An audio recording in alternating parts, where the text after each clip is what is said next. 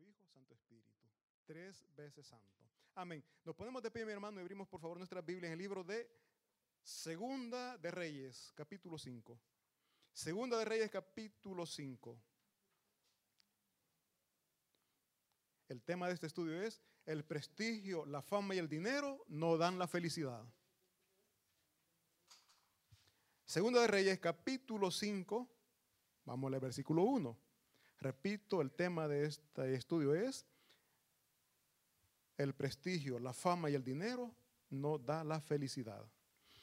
Mi hermano, no sé ustedes a través de la, ustedes fácil, a través de internet, podemos ver cómo muchas personas que tienen fama, tienen prestigio, tienen dinero, pero no son felices. E incluso hacen uso de droga y eso les lleva a la muerte. ¿Por qué? ¿Por qué usan droga? Porque ellos no se sienten bien y quieren salir de ese estado en el que se sienten, en el que se encuentran. Y eso les lleva a la muerte. Hay muchos artistas que a causa de la drogadicción han muerto. ¿Pero por qué? Han sido personas eh, con prestigio, personas que han tenido fama. El dinero no le ha hecho falta. ¿Pero qué sucedió? Falta de Cristo Jesús en sus corazones. Amén. Leemos la palabra, ¿lo tienen mis hermanos? Segunda de Reyes, amén, dice así. Versículo 1 dice, Naamán, jefe del ejército del rey de Siria, era un hombre de mucho prestigio y gozaba del favor de su rey, porque por medio de él el Señor le había dado victorias a su país. Era un soldado valiente, pero estaba enfermo de lepra. Oigan bien, era un hombre que lo tenía todo, pero no era feliz. Oremos. Oh bendito Dios que estás en los cielos, venimos delante de usted suplicando su Espíritu Santo, Señor, me ayude a compartir su palabra. Hable, bendito Espíritu Santo, a través de mi boca. Y que mis hermanos puedan ser edificados, que mis hermanos puedan ser exhortados a través de su palabra. Que podamos reconocer, Señor, que a pesar de las dificultades, a pesar de los problemas que podamos estar pasando, usted siempre está con nosotros. Y si usted está con nosotros, ¿quién contra nosotros? Dice su palabra. Suplicamos, bendito Espíritu Santo, que nos ayude. Y así, Señor, suplico, llénenos de su presencia. Gracias Padre, gracias Hijo, gracias Espíritu Santo. Amén.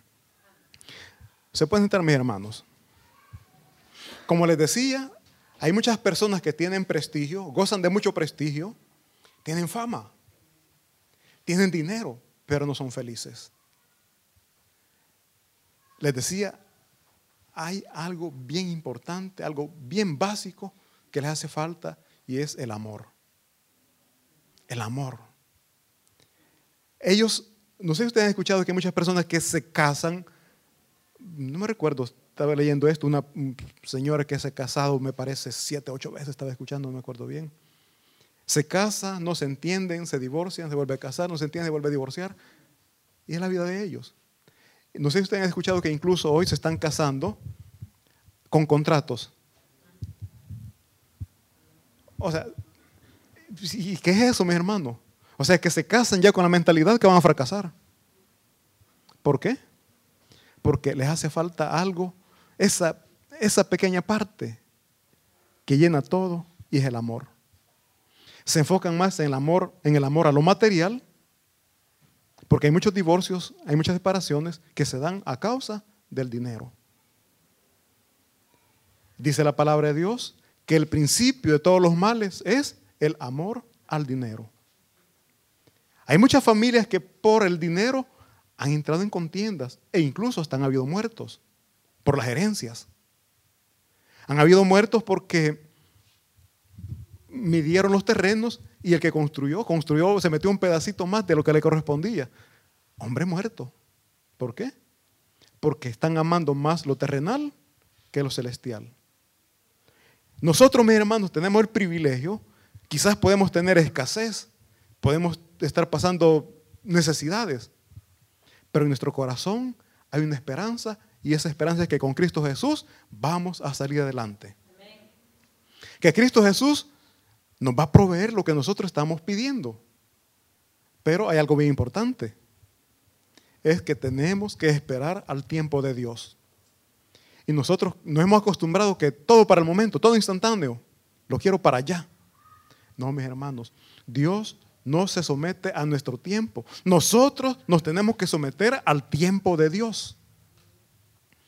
Yo no sé qué problema usted pueda estar pasando, pero al tiempo de Dios, Dios le va a sacar en victoria. Puede estar sin trabajo, puede estar mal de salud, Dios le va a sacar en victoria.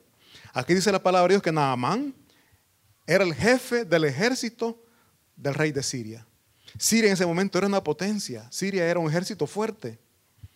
Y fue así como este ejército de Siria llega a Israel, lo invade y llevan prisioneros a varios israelitas.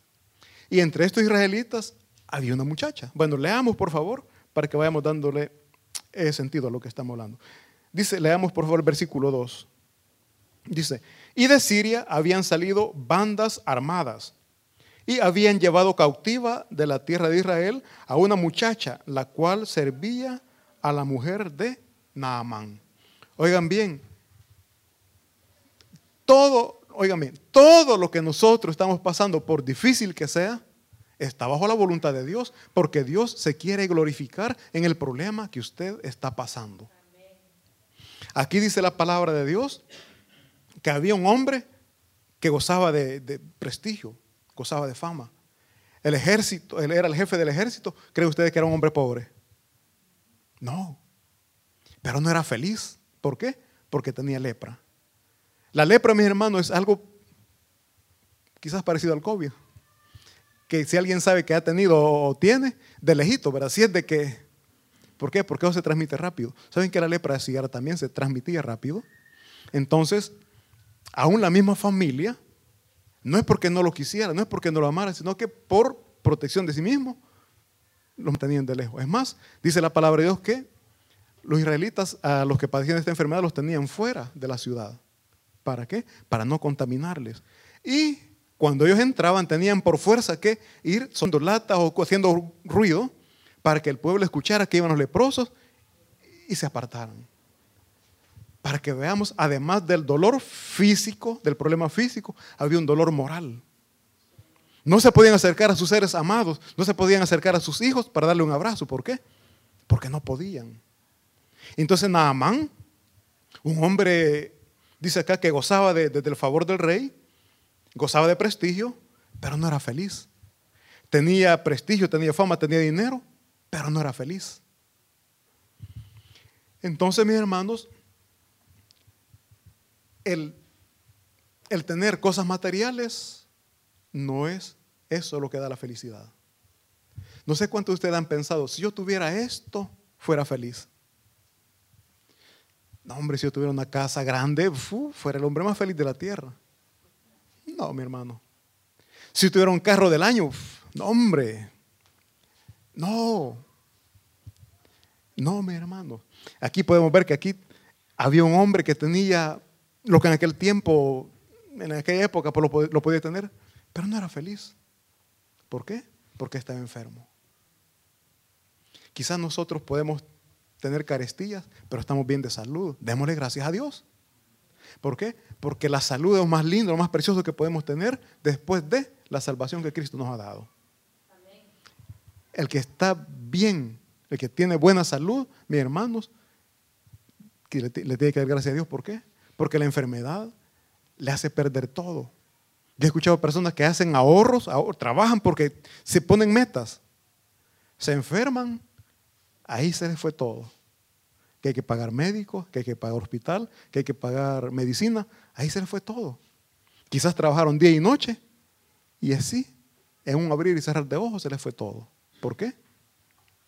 Porque se desenfocaron de lo que el propósito de la vida es para nosotros y es el amor. Muchas veces no es, no es ni por necesidad, sino porque el ser humano entre más tiene, más quiere. Nos dedicamos tanto al trabajo que descuidamos la familia. Hoy yo hablaba y me recordaba que cuando estaba en El Salvador, mis hijas estaban pequeñas, yo salía temprano, las dejaba dormidas. Llegaba de noche, las encontraba dormidas seré todos los días. Entonces, yo digo, ¿qué estaba? O sea, en mi humanidad, yo quería dar lo mejor a ellas, pero se lo estaba negando, que era el amor de padre. Y muchos allá afuera están cayendo en ese error. Había un muchacho que la mamá, por, obviamente por sacar adelante a la familia, se fue a Estados Unidos. Este muchacho tenía todo, buenos zapatos, buena ropa. o sea, estaba bien. La señora se preocupaba porque él tuviera todo. Lo triste fue que para la graduación, ella hizo una gran fiesta, bonito. Lo que no se esperaba fueron las palabras que ese muchacho le dijo en esa fiesta. Mamá, no esperes que te dé las gracias por lo que has hecho. Destrozaste mi vida, me dejaste solo. De cierto, yo tenía lo que quería, me mandaba zapatos, me mandaba ropa, pero tu presencia en mi vida nunca estuvo presente. Me hizo falta tu amor. Yo miraba a mis compañeros de estudio, sí, con dificultades, pero sus mamás siempre estaban en las reuniones y vos nunca estuviste en una de las reuniones que hacían en el instituto. A mí me dolió escuchar eso, porque ya siendo padre uno comete ese error. la mamá, me sentí mal también al escuchar esto porque la mamá sufrió. La mamá no se fue, no lo dejó porque ella quiso, sino que en su momento la necesidad le obligó a hacer este viaje. Yo le decía a otro muchacho, nunca vamos a tener todo lo que queremos. Si tenemos una cosa, no va a hacer falta otra. Si tenemos esta, no nos va a hacer falta la otra. Porque la señora, esta señora bien pudo quizás no haberse ido pero pasado el tiempo, el hijo, ¿qué le podía haber dicho? Si te hubieras ido, hubiera sido diferente mi vida. O sea, nunca vamos a satisfacer todas nuestras necesidades o las necesidades de nuestros seres amados. El amor llena todo. Pero en un joven es bien difícil que logre entender esto. Hasta que somos padres, podemos entender a nuestros padres. Mientras estamos jóvenes, somos solteros, no tenemos hijos, sentimos que nosotros tenemos la razón. Un joven solo pide. Quiero esto, quiero esto y quiero esto. Me acuerdo que un joven me, dijo, me dijo, ¿qué? El papá le dijo, no, porque pedí el teléfono, último modelo. No, hombre, te lo compras vos cuando trabajes. Pasaron los años, ya trabaja. Yo le preguntaba, ¿te compraste el teléfono? No, muy caro es, me dice. ¿Por qué digo esto? Porque cuando uno le cuesta, cuando uno le ha costado, ya ve las cosas diferentes, ya valora. Pero cuando no es así, dijeron en El Salvador, al que no le cuesta, lo vuelve fiesta. Aquí, mis hermanos, dice la palabra de Dios que este hombre tenía todo, pero no era feliz. Podemos pensar que lo tenía todo, pero repito, le faltaba el amor. Y dice el versículo 2, que, habían, que decir habían salido bandas armadas y habían llevado cautiva a la tierra de Israel una muchacha. Para la muchacha era lo peor. ¿A quién le gustaría vivir cautivo, prisionero? O estar sirviendo por la fuerza en una casa. Para, para ella pudo haber sido lo mejor. Pero Dios lo estaba permitiendo. ¿Por qué? Porque a través de ella, este jefe del ejército, Naamán, iba a conocer que hay un Dios todopoderoso, que en Israel, en Israel había profeta y que este profeta era usado por Dios para hacer milagros. Pero esta muchacha, me imagino, en mi caso, yo quizás me hubiera, me hubiera quejado. Ay, Señor, y si yo me porto bien, ¿y por, estoy aquí, por qué estoy aquí de prisionero? Pues. Aquí no dice que ella se coja, al contrario. Imagínense que ella, veamos qué dice el versículo 3, por favor. Dice, esta, eh, está hablando de la, de la, muchacha, de la, de la sirvienta, esta dijo a su señora, si rogase mi señor al profeta que está en Samaria, él lo sanaría de su lepra. Oigan bien, esta muchacha, lejos de tener resentimiento contra ellos, estaba buscando el bienestar para el jefe. Si él va a Samaria y platica con el profeta, él le puede dar sanidad. Ustedes, mis hermanos, cuando alguien les provoca un mal, ¿Ustedes qué hacen? ¿Provocan un bien o, se quieren vengar? Yo digo a esta muchacha que se había dicho, está bueno, por malo, aquí me tienen de sirvienta, me tienen de esclava, está bueno, Señor, lo estás castigando. Ella no hizo eso, ella dijo, si mi amo fuera Israel, ahí hay un profeta que lo puede sanar. Ahí podemos ver un corazón sano, un corazón limpio, un corazón lleno del amor de Dios. Ella era una sirvienta, una esclava, una cautiva, como le podemos llamar, pero en su corazón había paz. Ella era feliz. No tenía riquezas, pero tenía el amor, amor al prójimo, el amor de Dios. Y nosotros, mis hermanos, estamos llamados a actuar como actuó esta muchacha. Si alguien me está dañando por el amor que Dios ha puesto en mi corazón, yo voy a buscar la manera de ayudarle, no de dañarle. Dice la palabra de Dios, no pagando mal por mal, sino más bien pagando el mal con un bien. Es el mandato de Dios. Pero son cosas que muchas veces no las hacemos. Las sabemos, pero no las queremos hacer. ¿Por qué? Porque entramos en rebeldía, entramos en desobediencia, pero queremos que Dios nos bendiga, queremos que Dios nos ayude, queremos que Dios nos conceda lo que estamos pidiendo. Nosotros, mis hermanos, tenemos que, que ser hijos de obediencia. La obediencia Dios la premia. La obediencia Dios la bendice. Entonces dice acá, nosotros, mis hermanos, posiblemente tenemos, estamos bien de salud, pero no tenemos una posición social alta. Pero eso no nos impide ayudar al que lo necesita. Yo siempre he dicho, cuando nosotros vamos a ayudar, no nos enfoquemos solamente a lo material. Yo siempre he dicho, podemos ayudar solamente escuchando a aquel que está cargado de problemas, aquel que está lleno de amarguras y que necesita un consejo. Y ese consejo tiene que ser es buscar el amor de Dios, porque en el amor de Dios va a encontrar solución, va a encontrar sanidad a eso que te está dañando el corazón. Porque esa amargura de corazón no le va a dejar ser feliz, aunque tenga lo que tenga, no va a ser feliz porque en su corazón va a andar siempre lleno de amargura.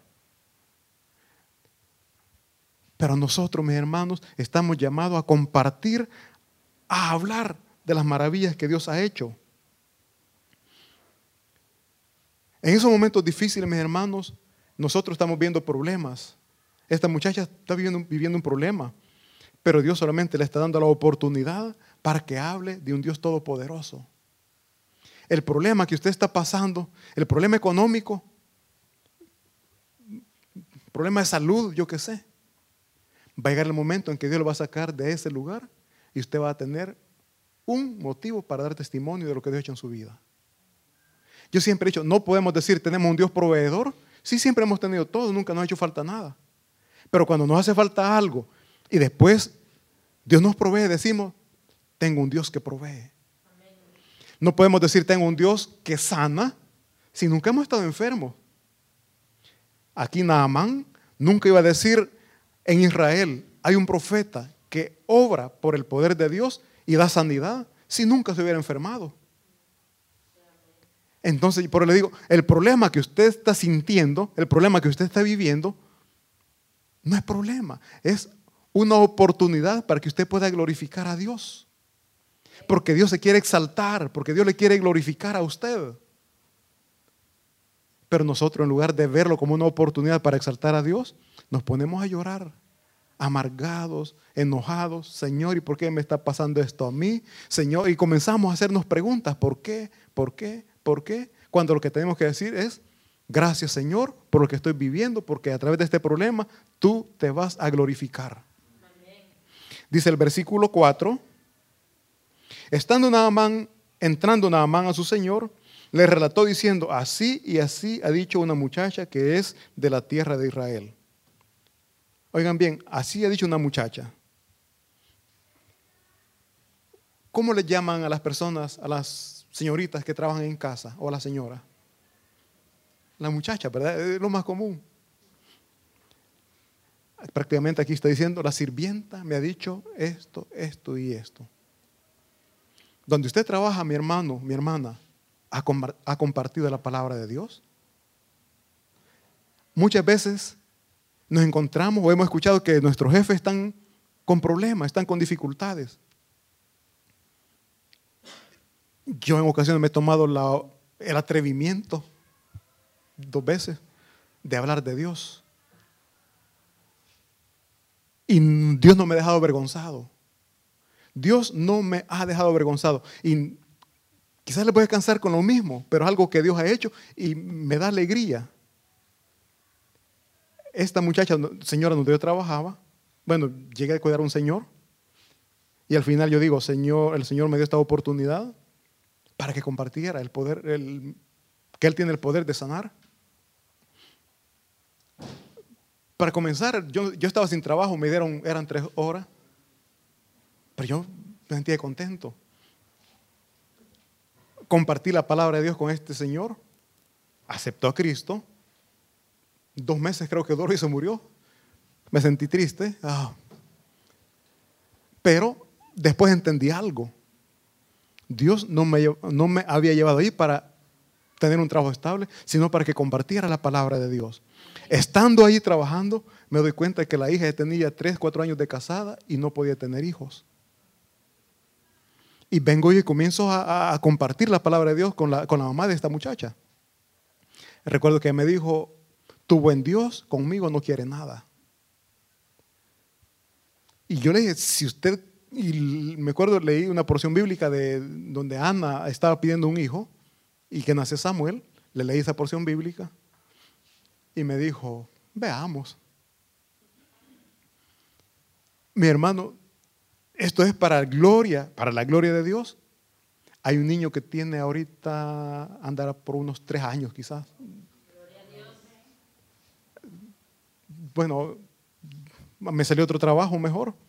Eh, dejé el trabajo, ellos no querían que me saliera, me, me tienen, porque a veces hablamos, me tienen aprecio. Hoy mi esposa trabaja con ellos. Y yo le dije, me recuerdo que le dije, Dios obra como Él quiere, pero tenemos que depositar nuestra confianza en Él. Mis hermanos, yo me siento contento porque ellas vieron el poder de Dios. En realidad al final no le pregunté si se lo atribuyeron a Dios o a la tecnología, porque me dijeron que estaba en, la muchacha estaba en tratamiento, que los médicos hacían esto, pero ya han pasado 3, 4 años y no puede salir embarazada. Después de que hablamos con esto, sale embarazada. Yo se lo atribuyo a Dios. Así estamos hablando en este momento acá.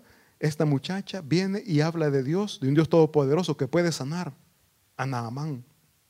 Naamán lo hace. El problema es que lo queremos hacer a nuestra manera. Nosotros oímos, pero no queremos atender las indicaciones.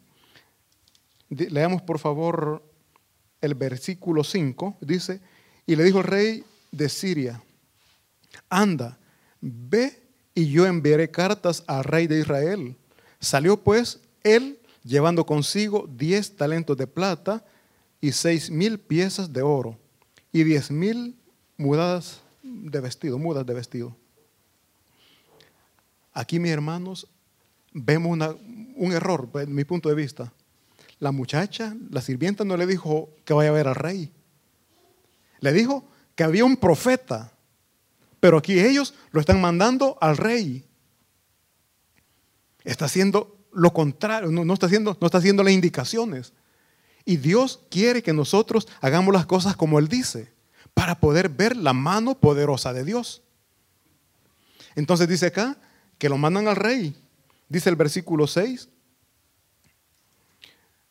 Tomó también cartas para el rey de Israel que decían así, cuando lleguen, a, cuando lleguen a ti estas cartas, sabe por ellas que yo envío a ti mi siervo Naamán. ¿Para qué, mi hermano? Para que lo sanes de su lepra.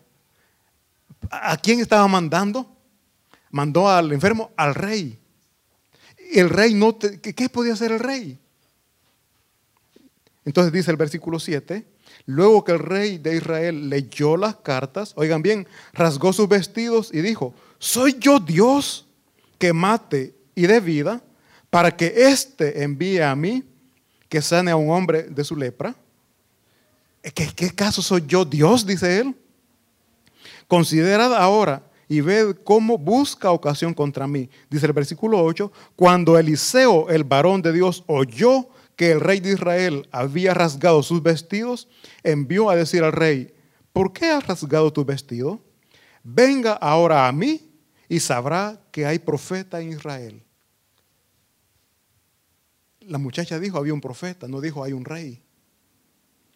Entonces, dice que cuando, el profeta escucha, lo manda a llamar. Dice el versículo 9, y vino Naamán con su, oigan bien, y vino Naamán con sus caballos y con su carro y se paró a las puertas de la casa de Eliseo. El, jefe de todo el ejército, del jefe de todo un ejército de, Siria, va en sus caballos. No iba solo, iba con su comitiva. Era un rey, era una persona, un personaje importante. ¿Qué esperaba él? Aplausos. Ah, viene, el, viene el jefe, viene el general. Él esperaba admiración, respeto. Porque era un hombre orgulloso, un hombre lleno de ego, porque era el, jefe del ejército. Pero veamos qué sucedió, veamos el versículo 10 dice, entonces Eliseo le envió, oigan bien, Eliseo le envió un mensajero diciendo, ve y lávate siete veces en el Jordán y tu carne se restaurará y serás limpio el profeta ni se molestó en salir. Le mandó un mensajero. Ustedes, mi hermano, ¿qué hubieran hecho si un personaje importante llega a donde usted? Sale corriendo a atenderlo. Quiere fresquito, quiere agüita, ¿qué es lo que quiere? Porque era un, hombre de, un hombre importante. Pero Eliseo, para Eliseo no era eso. ¿Por qué? Porque Eliseo sabía conocía el corazón de este hombre. Y Dios cuando va a transformar, cuando va a cambiar a alguien, comienza por el corazón. Primeramente comienza quitando el orgullo, la arrogancia que en nuestros corazones hay. ¿Y cómo lo va a hacer? Eso es lo duro. Eso es lo duro. ¿Por qué?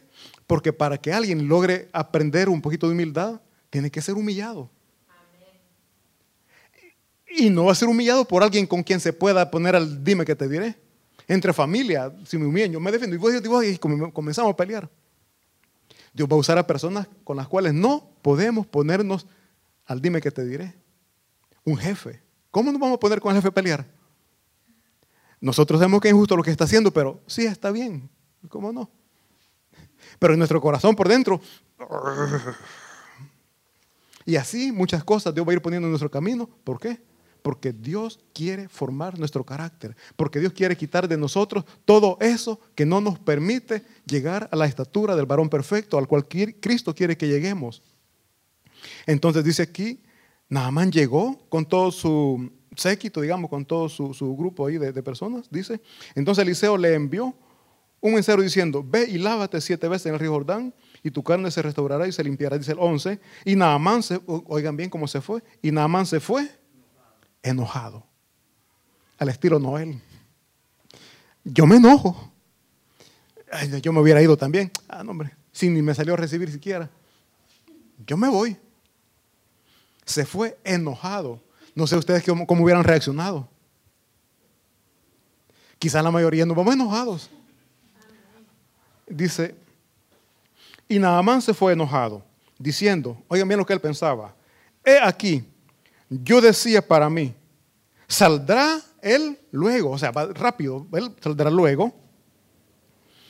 Eh, me perdí, permítame. Él saldrá luego y estando en pie, invocará el nombre de Jehová, su Dios. Él esperaba un show, él esperaba un espectáculo. En el nombre poderoso de Cristo Jesús, en el nombre de Dios, yo te declaro sano. Eso es lo que él esperaba. Pero ¿qué sucedió? Sale el siervo. Dice mi Señor que te vas a bañar al río Jordán. ¿Qué? Así de simple. Él no se esperaba eso. ¿Por qué? Porque era un hombre importante y su corazón estaba lleno de ego. Su corazón estaba lleno de orgullo. Dice, estando en pie, invocará el nombre de Jehová, su Dios, y alzará su mano y tocará el lugar y sanará la lepra. Eso es lo que él pensaba. ¿Cuántas veces, mi hermano, usted le pide a Dios un favor, un milagro, y usted piensa lo que Él va a hacer? Usted ya se maquinó o imaginó cómo Dios lo va a hacer. Y Dios lo hace de otra manera. Cuando yo he estado sin trabajo, yo con mis amigos, con mis hermanos, eh, ayúdeme. Estoy... ¿Por qué? Porque yo pongo mi confianza en el hombre. Ah, este me puede ayudar. Nunca me llamó por teléfono. De donde menos me esperaba, me cayó una llamada. Y es así como me llegó el trabajo. No como yo quería, ni, ni por medio de quien yo pensaba, sino por medio de quien quiso Dios. Así es de que mi hermano, Dios obra como Él quiere, cuando Él quiere y con quien Él quiere.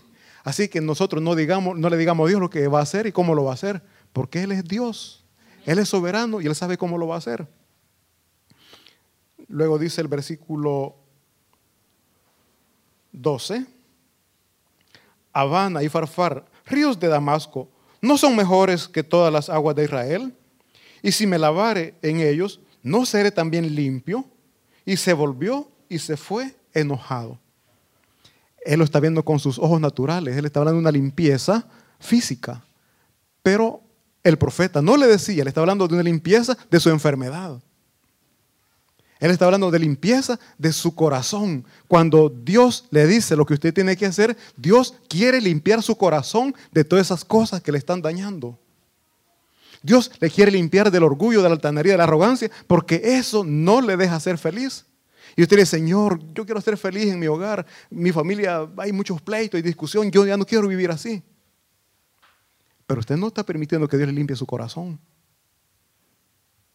Si usted quiere ser feliz, oiga la voz de Dios y obedézcala.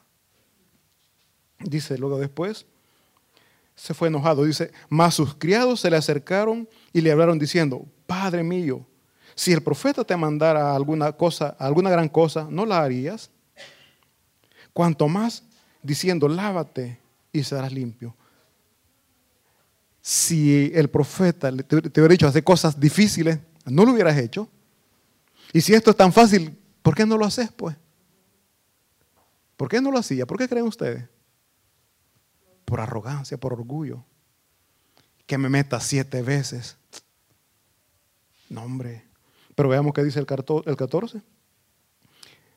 Él entonces dice, descendió y se zambulló siete veces en el Jordán, conforme a la palabra del varón de Dios. Y su carne se volvió como la carne de un niño, quedó limpio.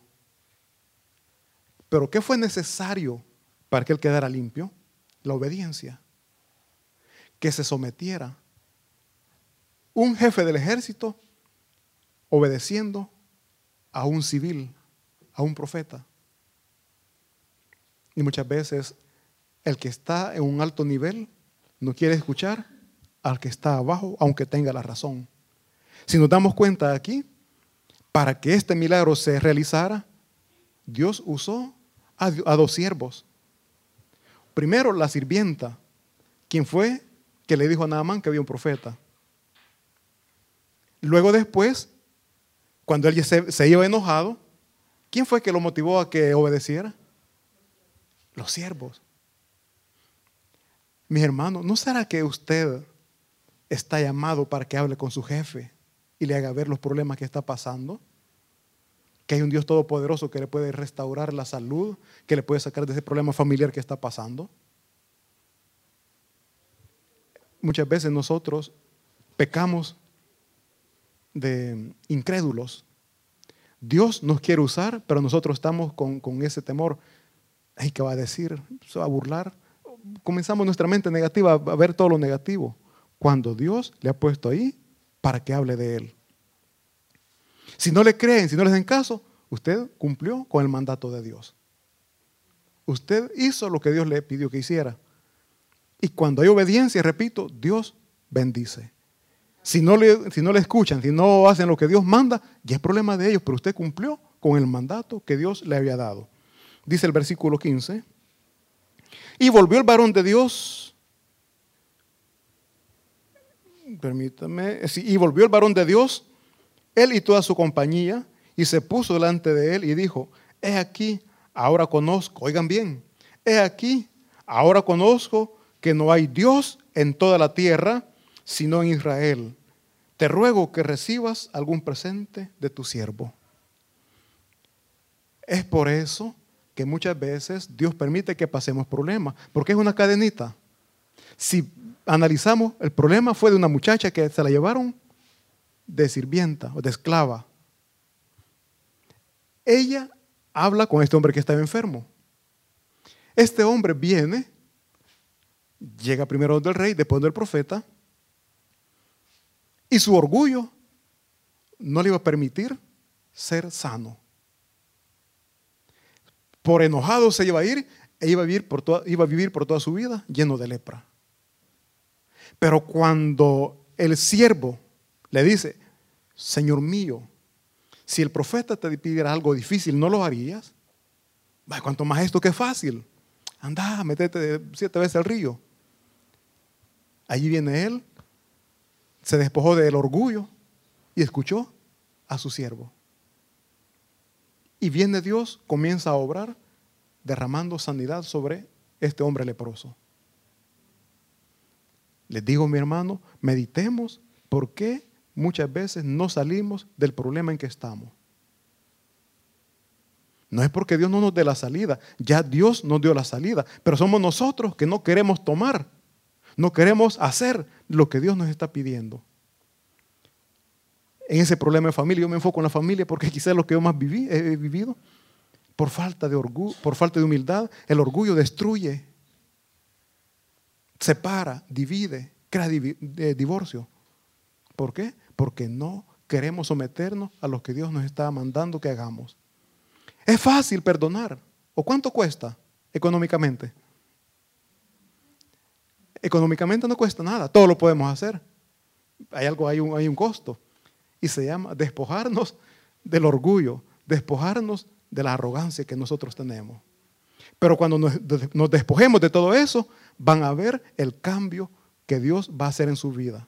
Van a ver que esa enfermedad, van a ver que ese problema se va a terminar. ¿Por qué? Porque Dios se va a exaltar, porque Dios se va a glorificar en ese problema, que usted ve problema. Pero repito, no es problema, es algo que Dios ha permitido porque Él se quiere glorificar en usted. Si así lo cree mi hermano, denle un fuerte aplauso a nuestro Señor y vamos a orar. Bendito Espíritu Santo de Dios, damos gracias por esta palabra, por esta enseñanza. Pedimos perdón por nuestros errores, por nuestra soberbia, Señor. Pedimos perdón por nuestro orgullo, porque usted ya nos dijo, Padre, que dejemos la altanería.